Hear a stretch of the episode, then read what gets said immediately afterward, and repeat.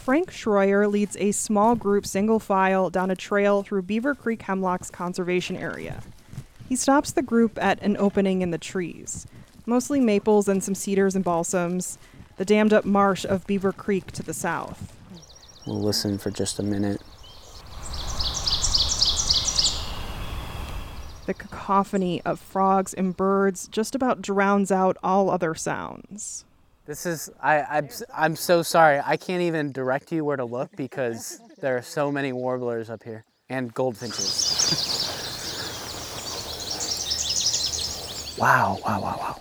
Without even lifting up his binoculars, Schroyer calls out the birds as he hears them. So I'm hearing geese, red-winged blackbirds. Um, I heard a golden crown kinglet over here to our left. He describes each song so that the group can pick out each one. I heard what sounded like um, kiddick, kiddick, kiddick, kiddick. Sort of this mechanical chipping, and that's a, a Virgin, Virginia rail. Everybody hear the ZZZ Those are black-throated green. The northern water thrush, and that, that was the call. Um, it's a bubbly kind of chip, chip, chippity dip. To help everyone get a better glimpse of the birds, he attempts to call them in by pishing. But that actually mimics uh, some other birds will make those sounds when they encounter predators in the woods, and uh, it attracts birds to a spot because um, typically what songbirds will do is is they find a predator and then they all locate it and kind of swarm on the location to kind of every you know more eyes on it. Hundreds of birds flitted through the trees during the three hours spent at Beaver Creek Hemlocks Friday morning. Most only to be heard, not seen. Okay, our parula is right here, 10 feet in front of me. Oh, and it heard me talking and it flew back away. The birds found in the 257 acre conservation area in Iron County were just a small sample of the birds migrating right now. The night before we were in the woods last week, more than 23 million birds are estimated to have crossed Wisconsin. That's according to Birdcast, a website that provides summaries of radar based measurements of nocturnal migration. At its peak, more than 33 million birds moved through the night skies over Wisconsin in a single night last week.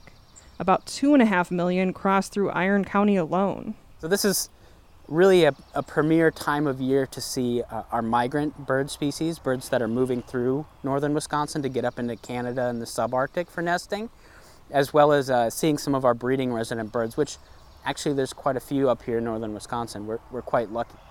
It's an exciting time, especially for new birders like Phyllis that are trying to add some new birds to their ongoing list of sightings.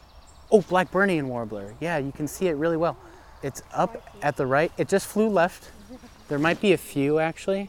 Oh, it flew to the left. It's, oh, stop, don't go away. Oh, it's right above us. I saw the orange flash. That's all you need. There, now it's really turned. Worry up. oh, yeah. Hey, I got a new one. You've, ne- you've never seen that before? Oh, I've never seen hardly any warblers. Well, today's a good day for you then. Places like Beaver Creek hemlocks attract a lot of birds like warblers because of the healthy supply of bugs for them to feast on.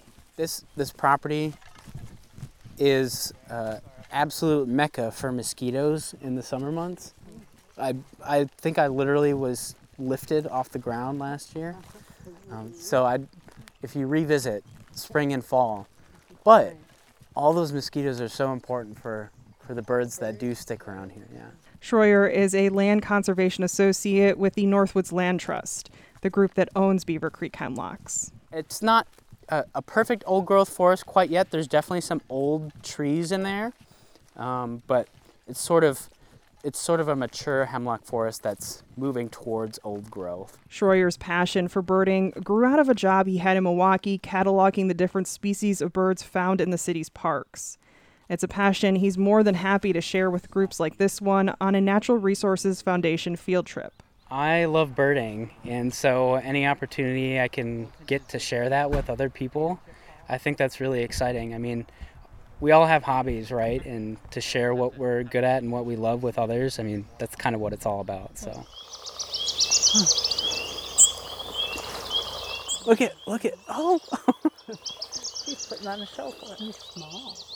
very small, yes. Most warblers are. That's why you can't never find them. Mm-hmm. She's, it is at eye level here on the left. There. I mean, that's what it's all about. is so cool. Schroyer hopes this excursion will inspire people to come back and visit again, whether it's just to take in the scenery or to try and add another bird to their list. For WXPR's We Live Up Here, I'm Katie Thoresen in Iron County.